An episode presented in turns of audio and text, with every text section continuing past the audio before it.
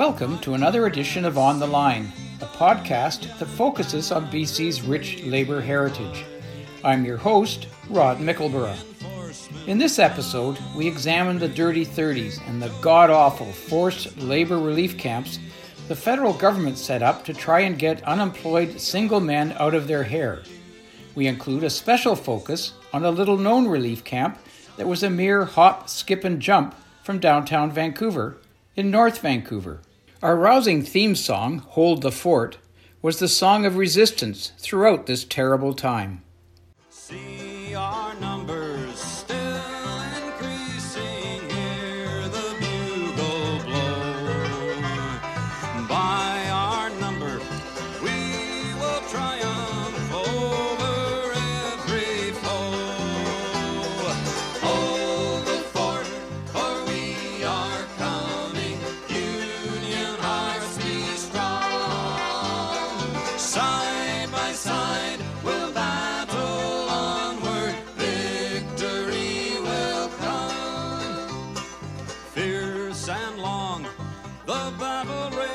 Yet we will not fear.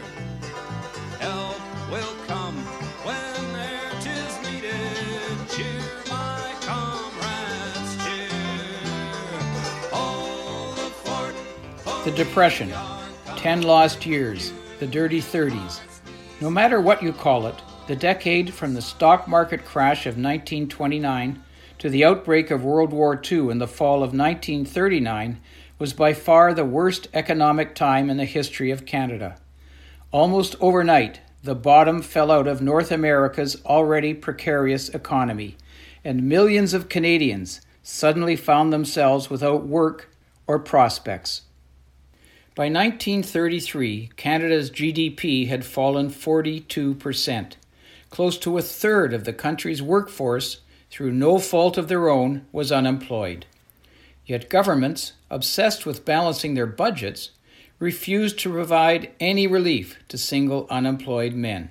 They were left to survive on odd jobs, charity, bread lines, and soup kitchens. Vancouver was the end of the line for waves of boxcar riders looking for work. And with its relatively mild climate, the city was soon the unemployed capital of Canada. They were angry, frustrated, and desperate, eager to be organized and fight for relief, work and wages, and dignity. Mostly they were ignored by mainstream unions, who focused on their own members. Into the breach strode the Communist Party of Canada, for whom the Depression was a clear sign of the evils and failings of capitalism. In 1930, the CP established the Workers' Unity League, a militant union organization that included the unemployed. They were soon leading large protests and marches to demand better treatment of those unable to find work. As numbers grew, authorities became nervous. They worried that the Reds were stirring up Vancouver's restless throngs of unemployed to foment revolution. They used to tell me I was building a dream, and so I followed the mob. When there was earth to plow or guns to bear, I was always there, right on the job. They used to tell me I was building a dream, with peace and glory ahead. Why should I be standing in line? Just waiting for bread. Once I built a railroad, made it run, made it race against time. Once I built a railroad, now it's done. Brother, can you spare a dime? Once I built a tower. to To get them off the streets and away from the lure of the Workers' Unity League, the federal government established a network of work camps. Most were in the BC interior, far from the bright lights of Vancouver. Only by going to one of these camps could single unemployed men receive any kind of assistance. They were provided with bare bones accommodation, skimpy meals, and meager compensation for six days of hard labor. By 1935, their pay was down to just 20 cents a day, a pittance for all the work they did, building roads, airports, and other projects. In truth, they were little more than slave camps. With workers crammed together under these dreadful conditions, the camps proved perfect organizing territory for the Workers' Unity League. The League's Relief Camp Workers Union soon had a foothold in camps all over the province. Their leader was the legendary driven communist Arthur Slim Evans. Over the years, his fierce commitment to working class struggle had led to numerous jailings, a kidnapping, and a gunshot wound during a miners' strike in Colorado that left him with a permanent limp. Jean Sheils, Slim Evans' daughter, was interviewed by Sara Diamond sometime around 1980. Here, she talks about her upbringing and memories of the Depression. I was born in Vancouver in 1927. My probably my earliest recollections are of being evicted. Uh, I was seven years old, going to school. And my father was in jail. Uh, he had been convicted of Section 98 of the Criminal Code, which I'm sure you know was brought in during the 1919 Winnipeg General Strike to get good trade unionists out of the way. Uh, we had so many unemployed with us usually anywhere from 30 to 40 stayed at our home day and night, uh, fed by neighbors, by donations. And uh, it, it, was, believe it or not, a good time. Uh, wonderful people, young men, really. The Irish, I think, stole my heart. to this day, whenever I hear Kevin Barry, I go back to, to remembering them. Uh, as for the rest, I, I certainly remember going to my father's trial. I remember going to see him in jail. my father was a trade unionist. His history of being a trade unionist uh, went long before I was born. He had been a wobbly. He had been a member of the OBU, one big union, and at this particular time, he was a journeyman carpenter, but also the Workers' Unity League organizer for British Columbia. They organized the unemployed and the employed. There was no money, and how could you hold a meeting, try and discuss conditions when you couldn't rent a hall? And our parks were just not allowed to, to people. They, I think they knew that they had a, an upcoming big problem with unemployed, and they wanted them off the streets, which the relief camps did for them later on. There would be socials, they would raise money, there would be delegations to relief offices. I know my earliest recollections are going with my dad, a gunny sack. You were given food, not your choice, but their choice. And I remember one particular time my father looked in that bag and there was rotten cabbage and he fired it back.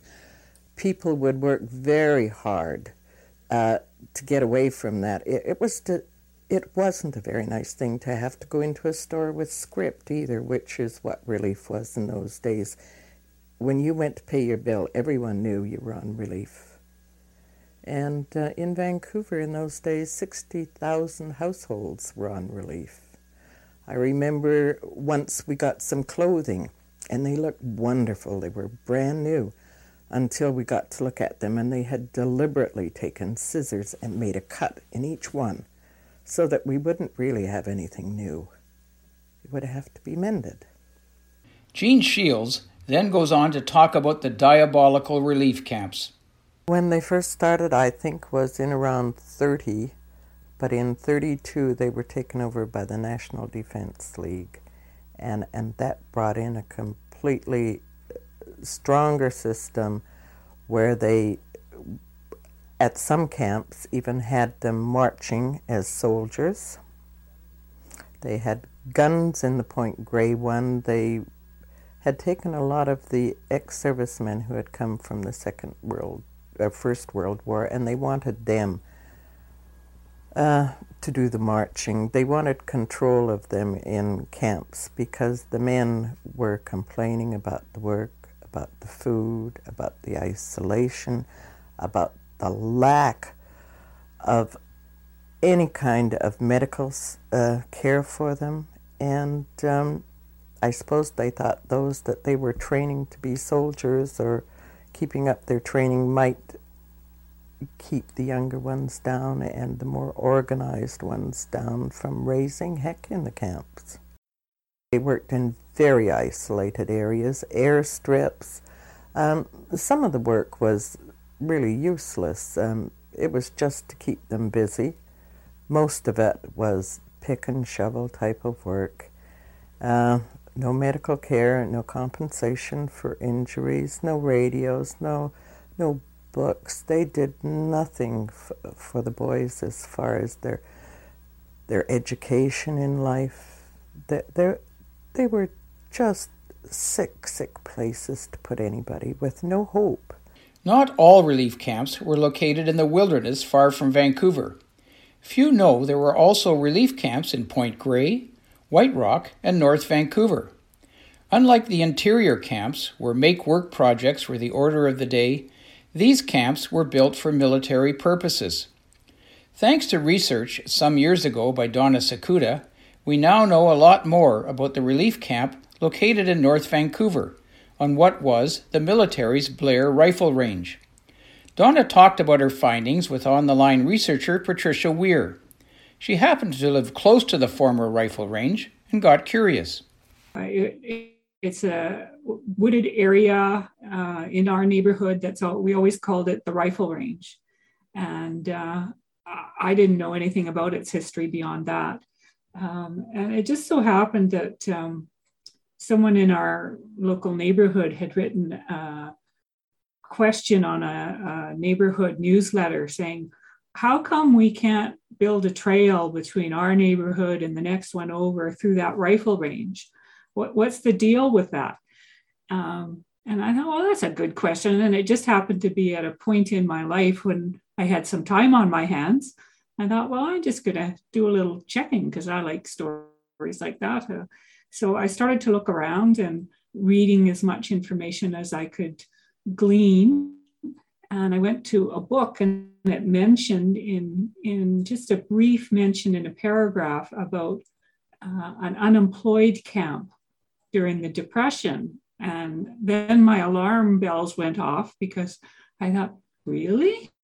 I didn't know that. I knew it was a rifle range, but what did it have to do with with uh, unemployed camps in the Depression, which is something I knew a little bit about from from university days.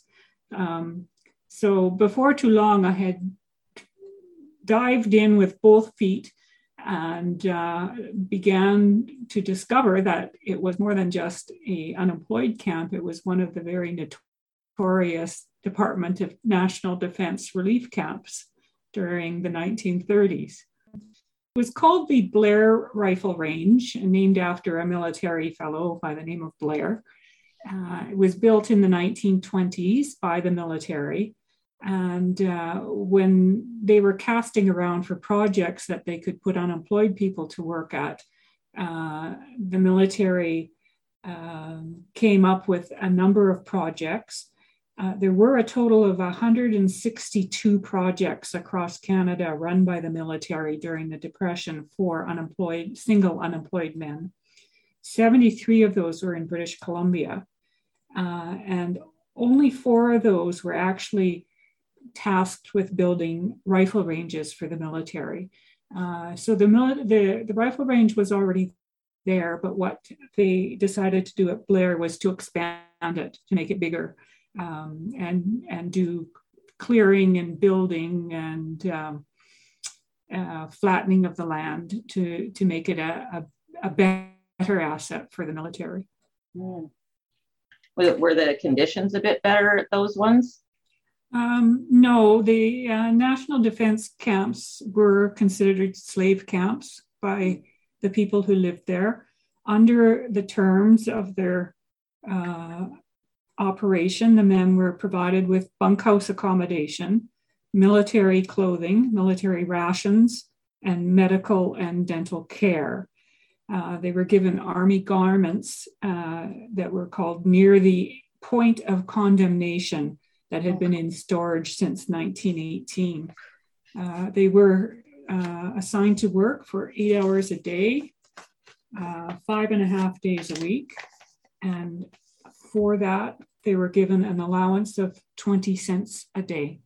So when the history was told of the camps, we were always told that they were located in uh, places far away from the public so that they weren't in the eye of the public or they weren't uh, influenced by some of the radical ideas that were around. So I was very surprised to learn that this one in North Vancouver existed because that would have been probably the one of the closest to the Vancouver population at the time. So that that's surprising. Meanwhile, events were moving quickly in the relief camps that were out of town. As anger grew over the slave camp conditions and military style rule, Slim Evans and the Relief Camp Workers Union declared a strike. Their rallying cry was work and wages. By rail, by road, and by foot, 1,500 relief camp workers poured into Vancouver. It wasn't easy to feed, house, and maintain order for such a rootless group, but the communist led union was equal to the task. They raised money with regular tag days and what became known as tin canning. Men wearing sashes reading When Do We Eat worked four hour shifts at busy street corners, holding out tin cans for cash donations. The public was supportive. One Saturday, they raised $5,500. Slim Evans, who had been up for 48 hours organizing the blitz, called in police to safeguard the cash until the banks opened on Monday. Cheekily, Evans told them it was Moscow gold. That spring, downtown streets were regularly overrun by hunger marches, demonstrations, large public rallies, and boisterous snake dances. That year's May Day parade was the biggest ever, and on Mother's Day, the left wing Mothers' Council led a huge march to Stanley Park to show support for our boys. There, they formed a giant heart around the young relief camp strikers. That evening, mothers across the city took them in for a good meal. One event planner observed that this was, quote, something of real value instead of the usual bourgeois maudlin. After six weeks, however, despite all this public support, the strike was getting nowhere. On May 18th, Evans upped the ante. The strikers' four divisions marched off as usual. Two headed to local department stores, one to the ferry depot for West Vancouver, and one to Main and Hastings. That's the site of the Carnegie Center today. But then it was the city library. All of a sudden, in they went, rushing up the stairs to the archive section on the third floor and barricading themselves against eviction. A large crowd of supporters gathered outside. The boys inside lowered baskets to those below, who filled them up with food and drink and some medicine for those who ate a little too much. Jubilant snake dancers took over Hastings Street, accompanied by the strikers' rallying song. We meet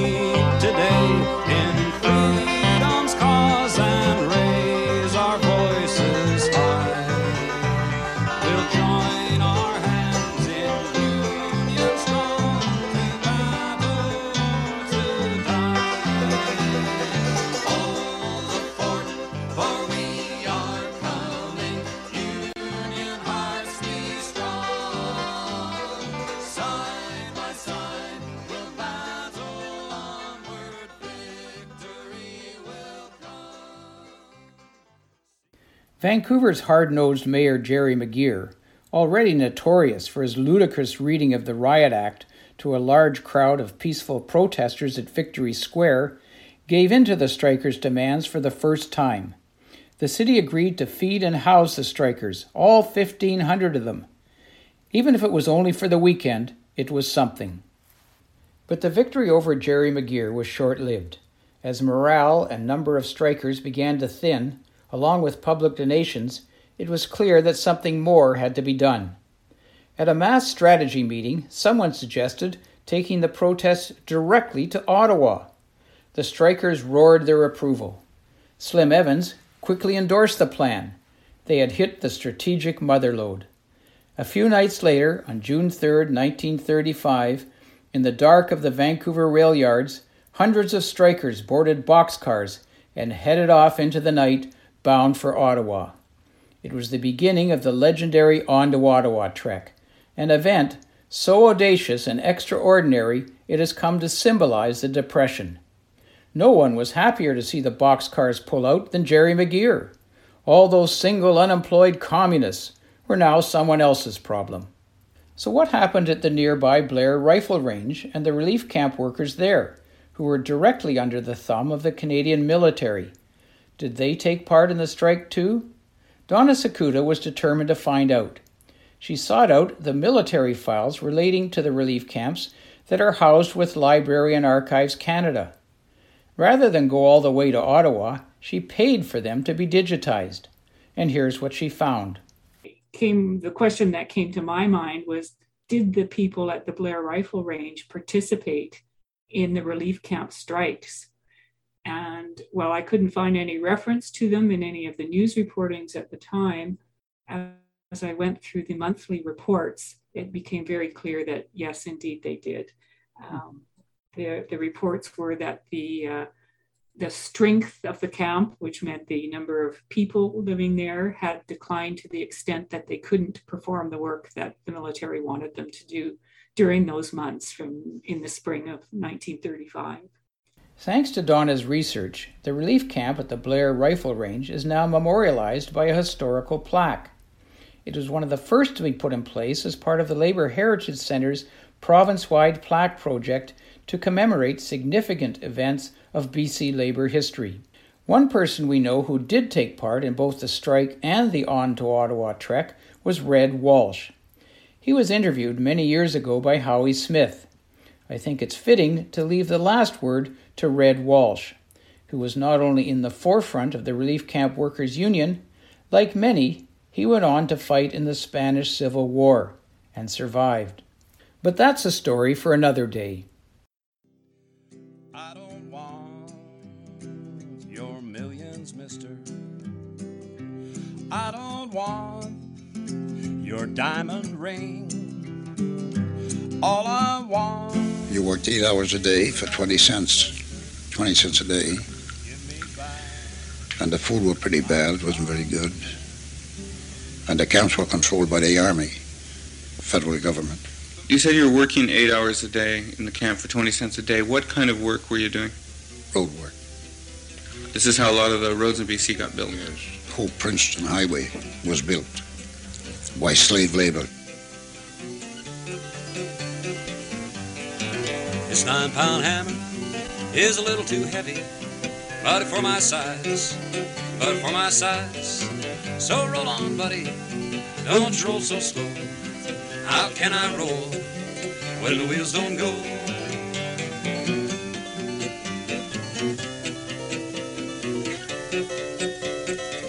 Relief Camp Workers Union.